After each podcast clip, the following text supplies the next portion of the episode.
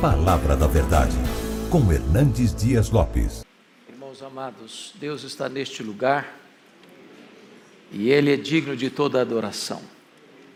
Ele é a razão da nossa vida, Ele é a nossa esperança, Ele é a nossa alegria, Ele é a nossa paz, Ele é a nossa justiça. Ele é o Deus dos nossos pais, Ele é o Deus da nossa vida, Ele é o Deus dos nossos filhos, Ele é Deus de geração em geração. Eu quero convidar você para abrir sua Bíblia comigo no livro de Ruth. Livro de Ruth, capítulo 1. Nós vamos fazer a leitura de todo este primeiro capítulo, deste fascinante livro do Antigo Testamento. Livro de Ruth, capítulo 1.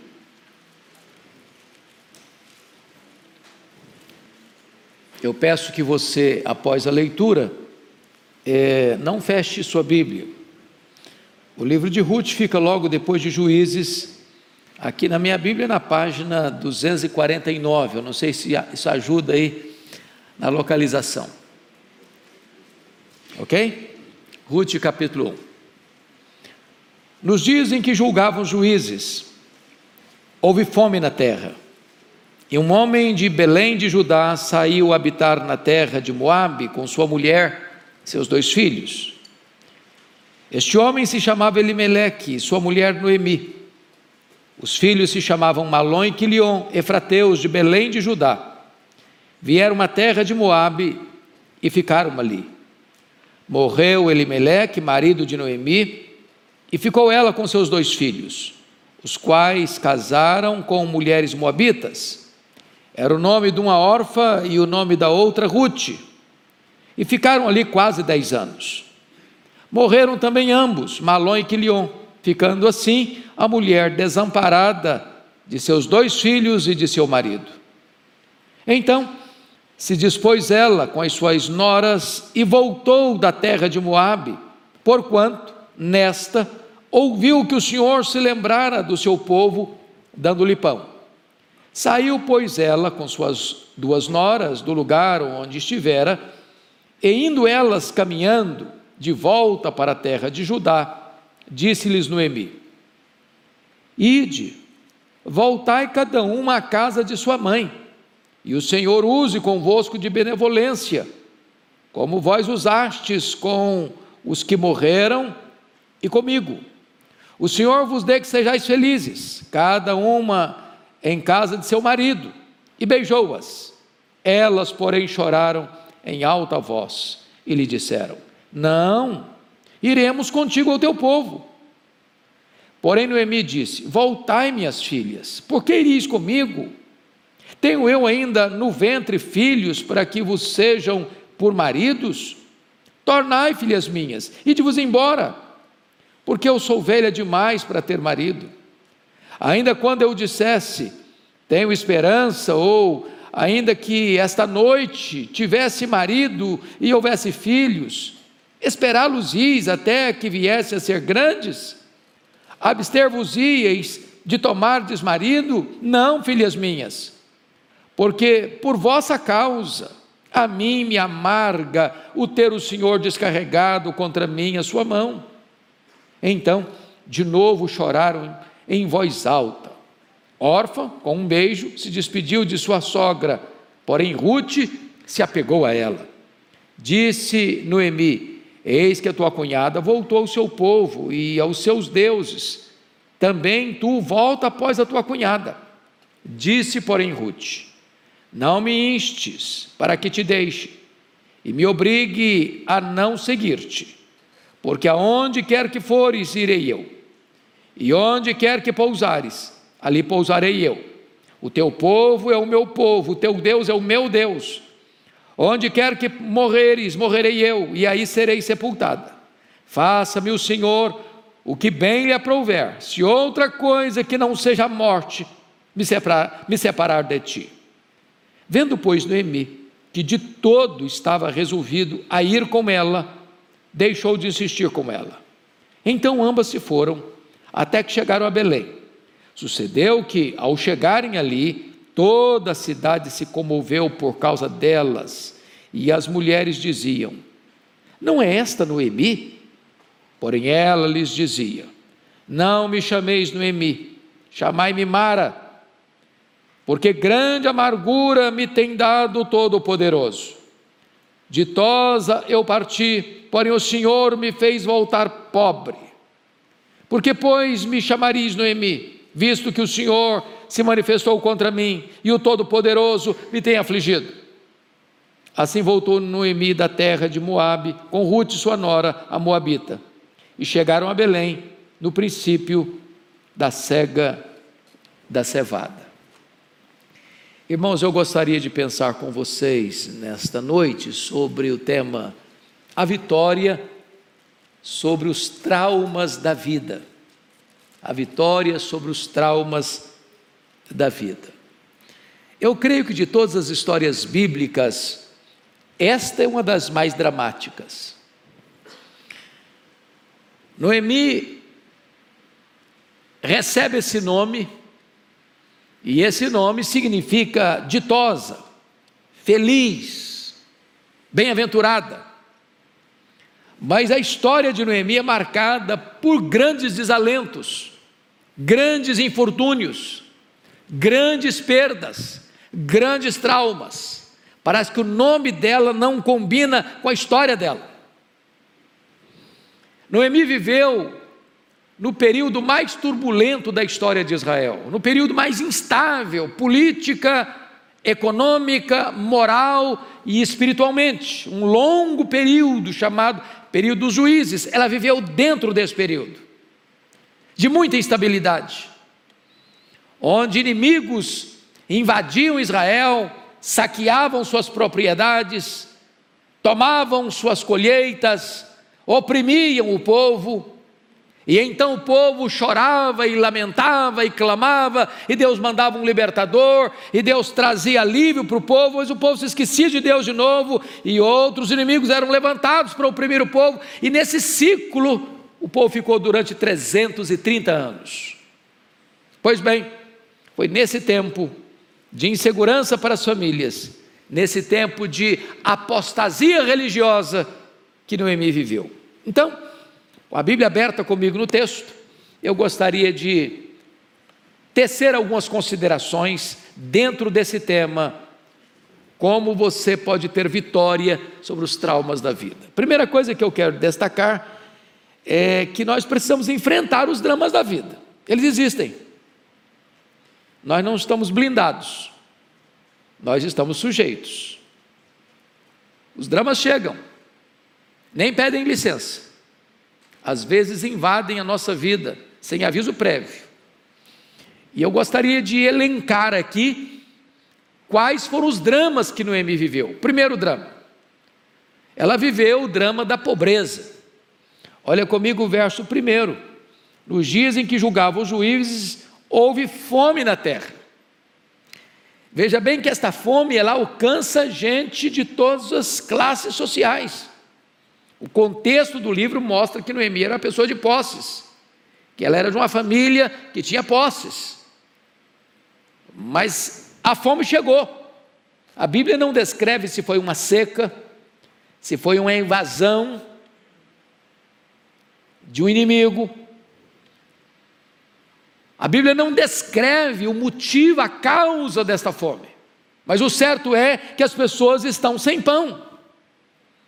Mas é muito curioso que Belém, onde ela morava, vocês todos sabem que a palavra Belém, no hebraico, Bethlehem, literalmente significa a casa do pão. Não tem pão na casa do pão. Belém é uma mentira. Belém faz uma propaganda enganosa.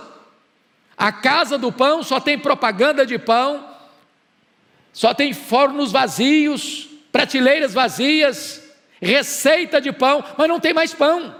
A fome impera lá. E sabe, irmãos, a fome é um dos grandes dramas da vida. Eu não sei quantos de vocês já leram o livro Em Busca de Sentido do Viktor Frank, pai da logoterapia, um judeu que sobreviveu a um campo de concentração nazista. E ele relata que as conversas que existiram lá dentro dos campos de concentração não eram sobre liberdade, não era sobre família, não era sobre os sonhos de saída daquele local. A conversa que mais existiu nos campos de concentração foi comida. Porque quando a pessoa está com fome, nenhum assunto é mais urgente do que este. Belém está com fome. E para fugir da fome, essa família sai de Belém. As pessoas estavam procurando pão. E precisaram então e entenderam que tinha que fugir, tinha que sair. Esse é o primeiro drama, o drama da fome, o drama, o drama da pobreza. Mas vejamos um segundo drama que ela enfrenta, que é o drama do desterro. Versículo 2. Vejam vocês que está escrito aí que Elimeleque, sua mulher Noemi, seus filhos Malon e Quilion, é, vieram à terra de Moab e ficaram ali. Ou seja, você quer sair do espaço geográfico onde a crise está mostrando a sua carranca. A crise chegou, encurralou, entrincheirou, sitiou você, diz: aqui eu não posso ficar. Eu tenho que me mexer, eu tenho que sobreviver. E para onde eles vão? Eles saem de Belém. Belém fica lá nos altos, os altiplanos, do lado de Jerusalém. Eles descem toda essa montanha para o vale de Jericó, às margens do Mar Morto, e sobem as montanhas de Moabe. Aquelas mesmas montanhas fica o Monte Nebo, de onde o povo avistou a terra prometida, hoje fica na Jordânia. Se você pegar e olhar do ponto de vista de caminhada, era muito perto, não chega a 100 quilômetros. Mas, meus irmãos, naquela época, 100 quilômetros era uma viagem, era uma viagem.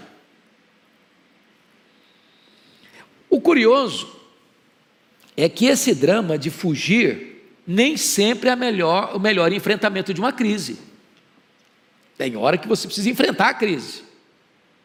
Vocês se lembram que em tempos difíceis, o Abraão desceu ao Egito. E foi uma tragédia na vida dele. Ele mentiu, e ele foi descoberto na sua mentira, e ele foi humilhado por causa da sua mentira, e ele foi expulso do Egito, e ele carrega como dádiva do Egito Agar, escrava de Sara. E vocês todos conhecem os dramas que ele haveria de colher em virtude dessa fuga. Foi por isso que quando houve fome de novo na terra e o Isaac foi tentado a adoecer o Egito, Deus disse: não desça não, enfrente a crise, não fuja. A família de Noemi fugiu, foi buscar sobrevivência e encontrou em Moabe a doença e a morte. Foram buscar segurança e encontraram a perda total. Hoje as famílias, via de regra, irmãos, parece que perderam a capacidade de enfrentar situações difíceis. É assim hoje. Muitos casais perderam o ânimo de enfrentar a crise juntos. Primeiro problema já desiste. Primeira discussão, não, acho que eu me, me enganei no casamento, não, não é isso que eu quero, não. E as pessoas estão trocando de cônjuge, trocando de casa, trocando de carro, trocando de emprego, trocando de país. Porque elas querem fugir, sempre fugir. A grande questão é que nessa conjuntura a fuga foi desastrosa para essa família. Terceiro drama, a mulher que foi atingida agora pela, pelo drama das perdas. Vejam vocês que ela vai com seu marido, ela vai com seus dois filhos, e a primeira coisa que acontece é que o marido adoece e morre, ela fica viúva. Ela tem dois filhos, os filhos se casam como habitas, e ela fica lá quase dez anos. E agora os filhos morrem. Agora ela está viúva. Agora ela está pobre. Agora ela está sem os filhos. Agora ela está sozinha. Agora ela está em terra estrangeira. Ela perdeu não só coisas, ela perdeu relacionamentos. Ela perdeu não só coisas supérfluas, ela perdeu aquilo que é essencial. Ela está vivendo agora o drama da solidão, da solidão, sem filhos, sem marido, sem dinheiro, sem chão, sem pátria, em lugar estrangeiro. Mas note comigo, em quarto lugar, que essa mulher enfrenta o drama da despedida. Porque ela teve que se despedir do marido e dos filhos a contragosto. Ninguém faz isso por vontade. Se despedir dos seus entes queridos que partem, que morrem. Então ela, isso foi involuntário, mas agora ela está vivendo um outro drama de despedida. Ela precisa de despedir daquelas pessoas que eram suas noras. Talvez as únicas escoras emocionais da vida. E ela está vivendo esse drama agora de se despedir. Ela não tem nada a oferecer, ela não tem nada a reivindicar, ela abriu mão sem nada poder fazer do marido e dos filhos, agora precisa abrir mão voluntariamente das noras. Ela tem perdas involuntárias e ela tem perdas voluntárias. Mas ainda, em quinto lugar, esta mulher foi atingida pelo drama, talvez mais grave, da amargura contra Deus. Eu peço que você veja comigo, por favor, o que ela vai dizer aí no versículo 13. Parte B do verso: Porque por vossa causa a mim me amarga o ter o Senhor descarregado contra mim a sua mão. Ela vê todo o drama que ela vive como uma ação direta de Deus contra ela. Todos nós gostamos de Romanos 8,31. Se Deus é por nós, quem será contra nós?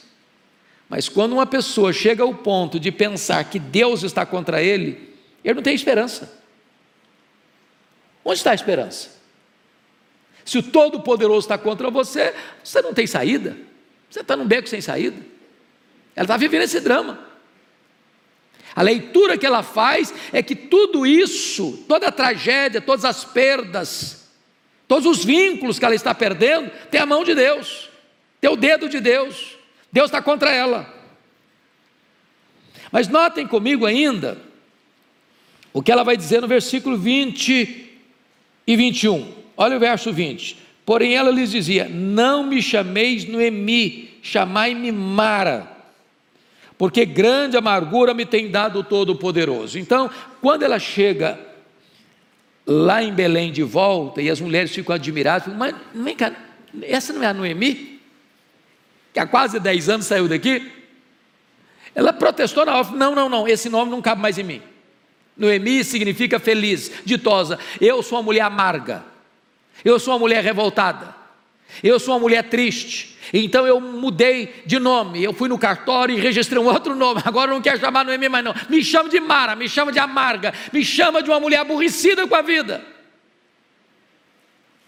Mas note você que essa troca de nome que ela quer é que ela está dizendo, porque grande amargura me tem dado Todo-Poderoso. Ela diz que essa amargura, ela não é porque o marido morreu, não é porque os filhos morreram, é Deus quem tem dado. Ela está, está dizendo o seguinte: foi Deus quem matou meu marido, foi Deus quem matou meus filhos, é Deus que é a causa de toda a minha dor, de todo o meu sofrimento.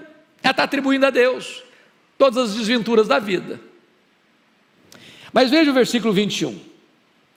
Ditosa eu parti Bom, primeiramente, não foi tão ditosa assim, convenhamos. Ela não foi para Moabe porque divisava horizontes de prosperidade, de riqueza. Não, não, ela está saindo da sua terra porque tem fome na sua terra, tem aperto na sua terra.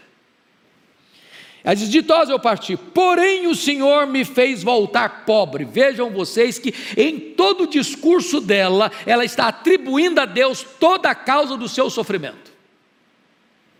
O Senhor me fez voltar pobre.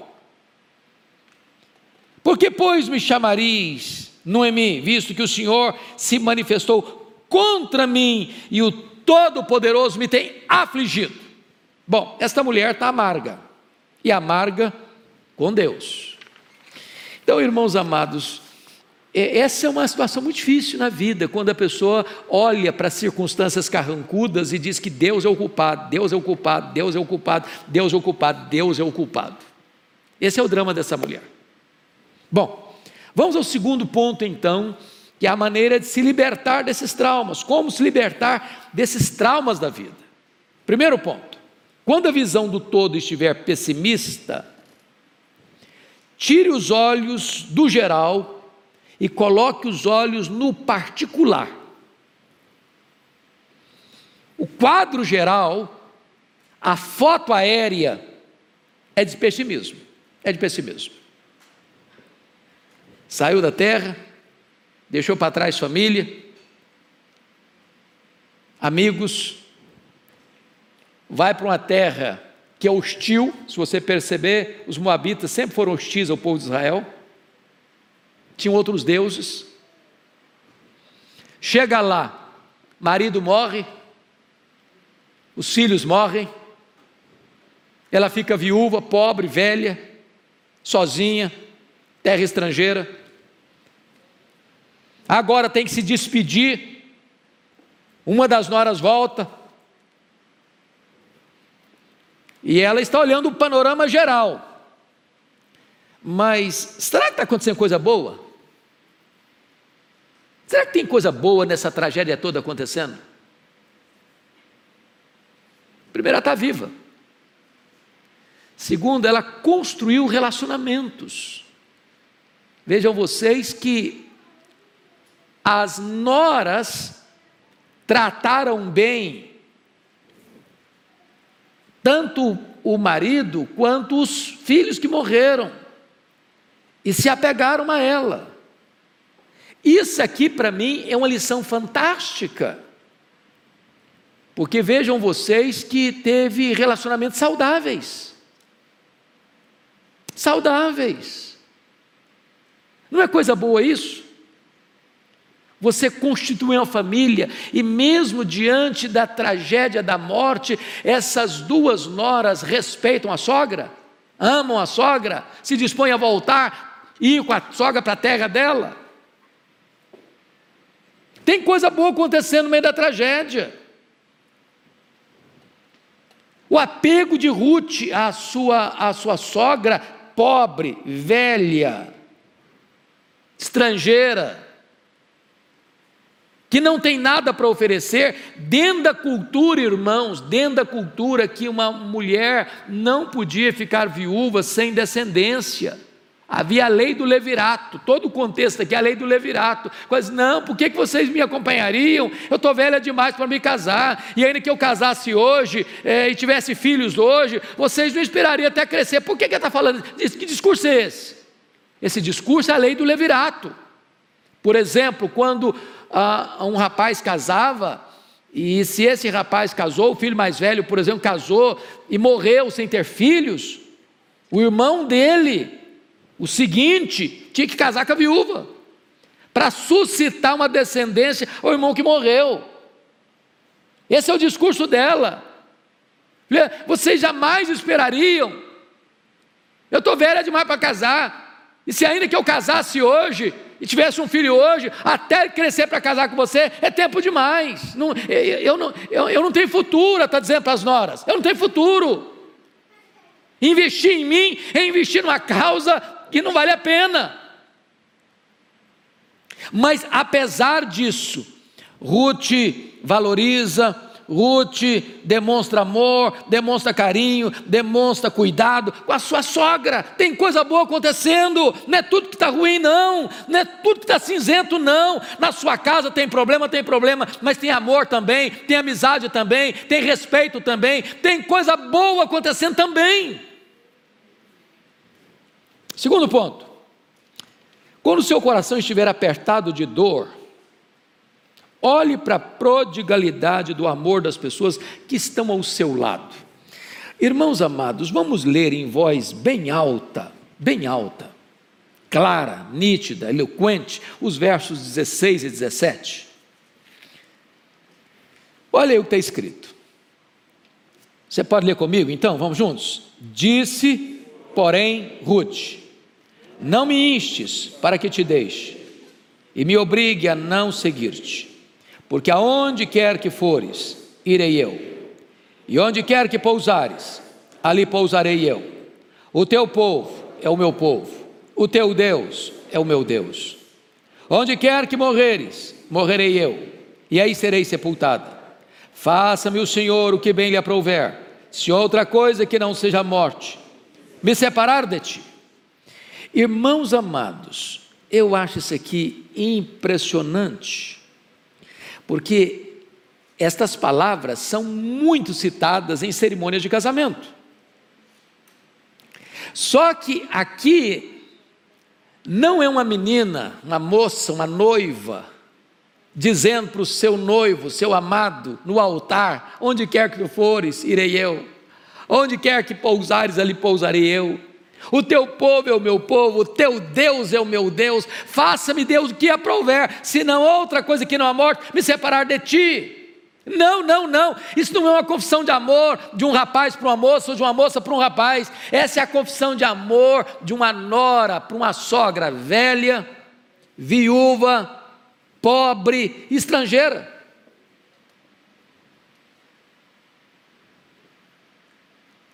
Pare de olhar só o lado negativo da vida.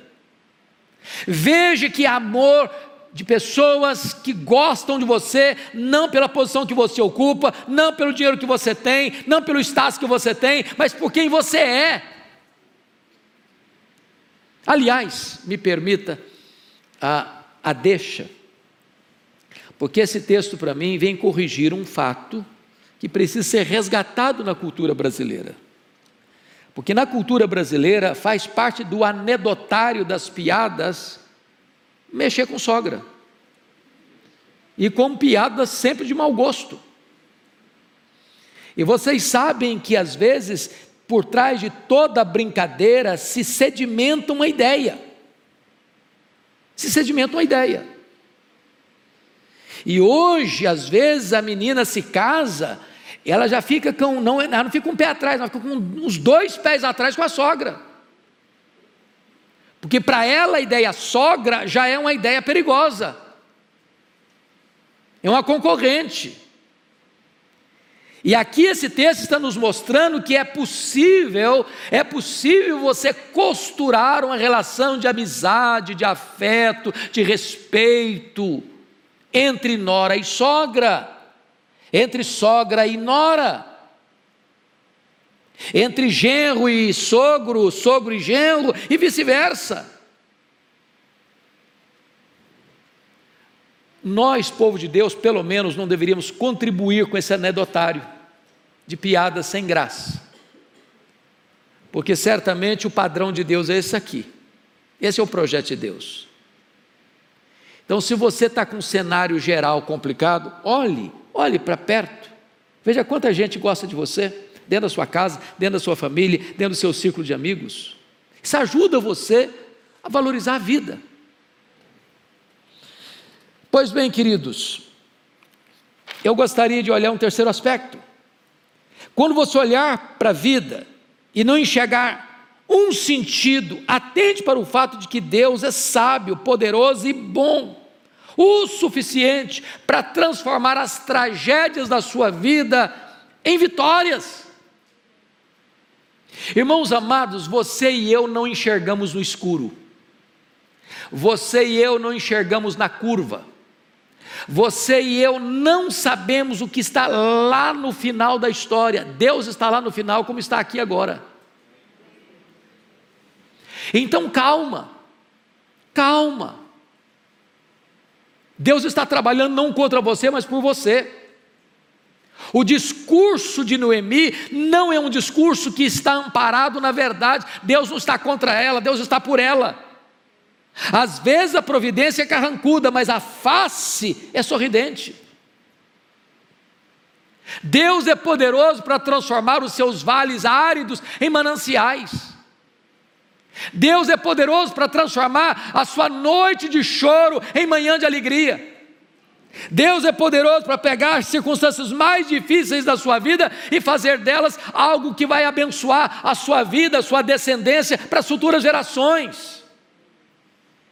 Foi isso que Paulo entendeu quando estava preso lá em Roma. Ele disse: Eu quero, meus irmãos, que vocês saibam que as coisas que me aconteceram Fugiram do meu programa, fugiram do meu planejamento. O meu planejamento era chegar em Roma, ajudar a igreja, encorajar a igreja, ser conduzido pela igreja de Roma lá para a Espanha. Mas o plano dele não deu certo, porque o plano de Deus era maior que o plano dele. O plano de Deus é que ele chegasse em Roma algemado, e chegando algemado, a igreja seria mais encorajada a pregar. Chegando algemado, ele evangelizaria a elite de Roma, a guarda pretoriana. Chegando em Roma preso, ele escreveria as cartas portas da prisão que virariam livros inspirados, canônicos, que fazem parte da nossa Bíblia e que tem abençoado milhões de pessoas ao longo dos séculos. Entenda uma coisa: se a providência é carrancuda, Deus não perdeu o controle, Deus continua no trono, Ele continua sendo soberano e Ele está trabalhando por você e não contra você.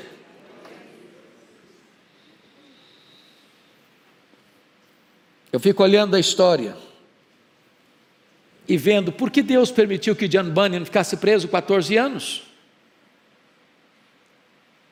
É porque, de outra sorte, possivelmente eu não escreveria O Peregrino.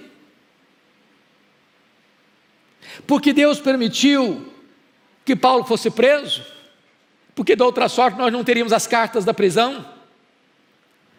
Porque Deus permitiu que João ficasse na ilha de Pátimos, preso, degradado numa colônia penal, porque da outra sorte talvez nós não teríamos Apocalipse. Olha para a vida na perspectiva da soberania de Deus, para que as circunstâncias não tirem a sua alegria. Deus está no trono e Deus está no controle, e Ele é seu Pai, e Ele é bom, e Ele é soberano, e Ele está trabalhando por você e não contra você. Bom, mas me permita terminar com o último ponto agora, são os princípios para a vitória diante da incerteza do futuro.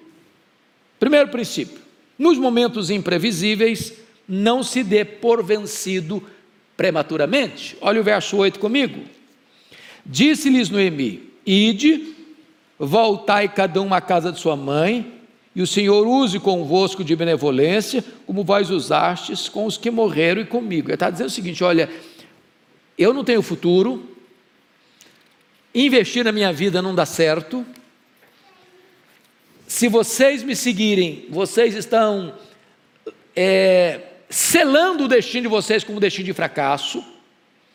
Eu estou velha, não posso me casar de novo, e se casasse e tivesse filhos, é muito tempo para vocês esperarem. Então, me seguir é uma furada.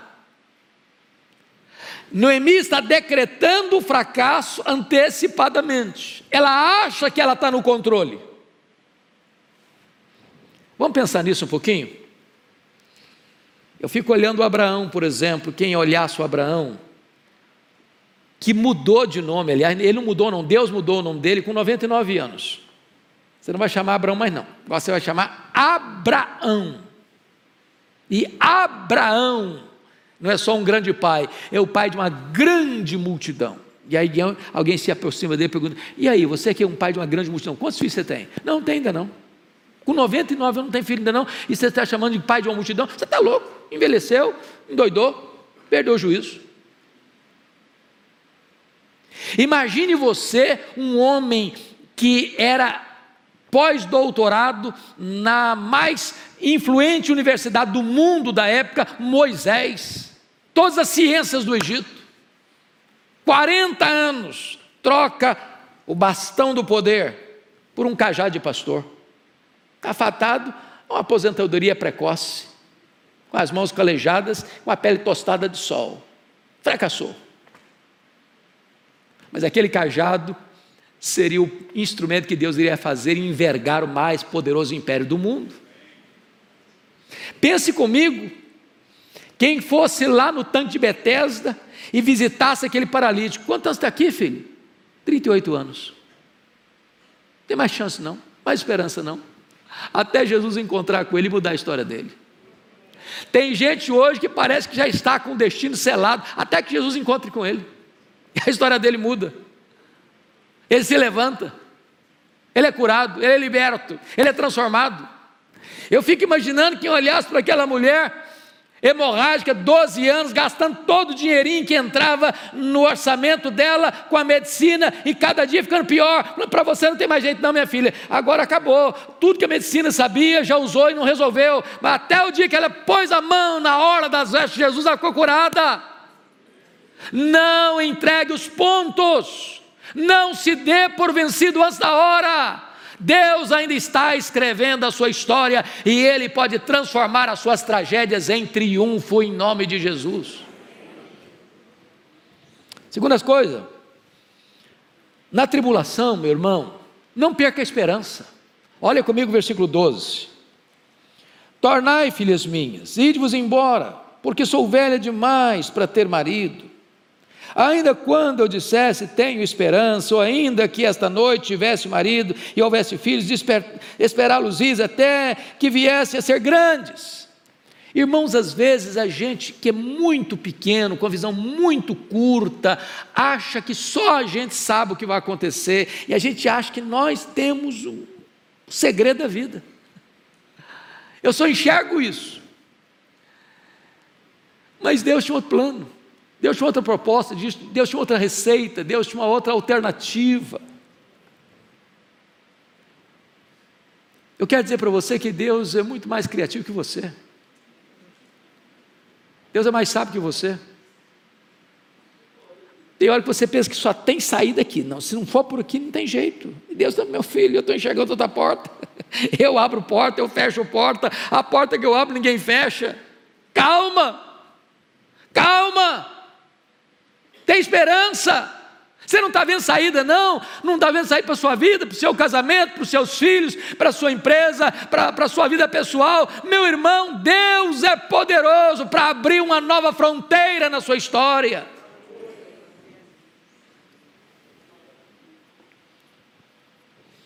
É por isso que Jeremias, quando ele estava olhando os escombros de Jerusalém, a tragédia de Jerusalém, a invasão de Jerusalém, ele diz assim: Eu quero trazer à memória o que me pode dar esperança. Quero trazer à memória o que pode me dar esperança. Traga os pontos, não? Eu li certa feita uma história muito engraçada de um jovem fotógrafo que foi contratado para fazer a cobertura do aniversário de um senhor de 80 anos, a família deu uma festa, contratou um fotógrafo, e aquela festa rolando, tudo muito feliz, todo mundo alegre. E aí o fotógrafo, querendo ser agradável com o velhinho, disse: Olha, parabéns, viu? Com esse vigor do senhor aí, o senhor chega aos 100. O velhinho olhou para eles: Filho, eu acho que você chega também aos 100. E quando você chegar aos 100, nós vamos celebrar juntos. Não põe limite da misericórdia de Deus, não, varão. Ânimo! Seja um Caleb da vida, com 85 anos, você quer conquistar uma montanha. Joga a toalha, não. Esse negócio de aposentadoria no reino de Deus tem não. Enquanto você tiver um fiapo de vida, enquanto tiver fôlego nos seus pulmões, você tem que ter sonhos para realizar grandes coisas para Deus. Há um estudo nos Estados Unidos que diz que as pessoas que se aposentam e vestem um pijama e se acomodam assistindo televisão morrem dentro de cinco anos. O ser humano tem que ter projeto, tem que ter alvo, tem que ter desafio.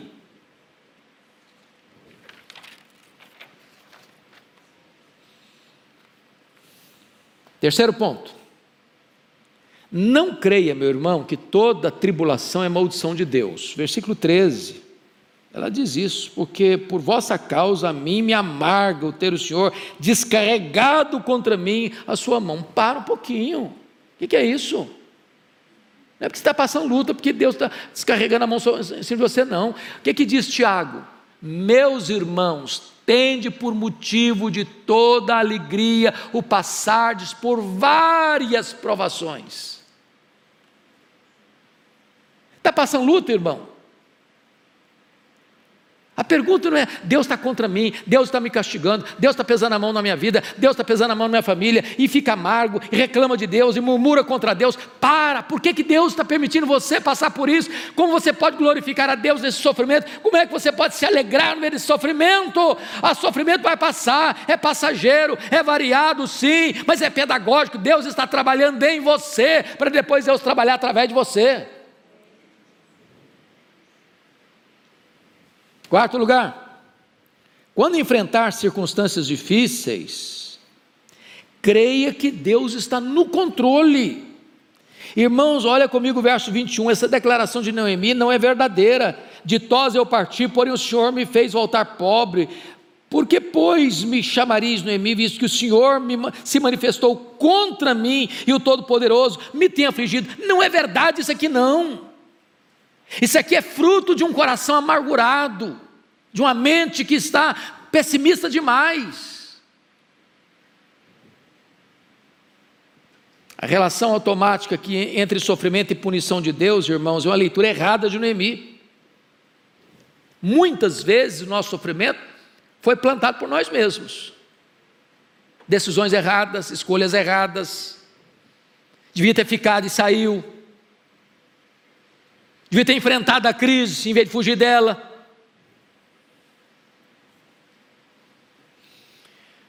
Então, eu quero concluir dizendo o seguinte: Noemi pensou que estava acabado, mas o jogo não tinha terminado ainda. Deus haveria de mudar o placar. Eu fico imaginando na saga esportiva brasileira e é claro que é contra nós, mas vale a pena pensar. 1950. Se eu fosse um uruguaio e tivesse no Maracanã no dia 16 de julho de 1950, eu iria pensar: estamos perdidos. O Brasil celebrava a vitória do, antecipadamente. Tinha 198 mil torcedores no Maracanã. O Brasil só precisava de um empate. E entrou em campo, fez 1 a 0 no primeiro tempo. Mas o jogo não tinha terminado. E o placar foi mudado. E o Uruguai saiu campeão do mundo. Talvez você está aí nos 45 minutos do segundo tempo. E o placar da sua vida é de derrota. Mas o jogo ainda não terminou. E Deus pode reverter esse placar. Quem está no controle da sua vida é Deus. Deus é poderoso para reverter esse quadro na sua história. Por isso que Noemi chega com Ruth, e Ruth vai conhecer um homem rico, que é da família de Ruth, que é da família de Noemi, o Boaz, fazendeirão, ricaço, gente boa, se engraça logo com Ruth, primeira vista gostou dela, casou com ela, foi o resgatador dela, para dar uma descendência a Noemi dentro da família dela. E quando nasce o menino, Obede, e a mulherada toda diz: Olha, Noemi, essa nora sua é melhor do que sete filhos para você. E esse neto vai ser chamado seu filho. E esse Obed vai ser o pai de Jessé, que foi pai de Davi, que veio a descendência do Messias. E essa Ruth Moabita vai fazer parte da genealogia de Jesus. De repente você pensa que não tem saída, que está tudo escuro, está tudo nublado, que a porta está fechada, e Deus está vendo uma porta enorme que vai trazer glória e honra para a sua vida. Então não jogue a toalha, não desista, não desanime, não. Deus é poderoso para reverter este quadro de tragédia em triunfo na sua vida.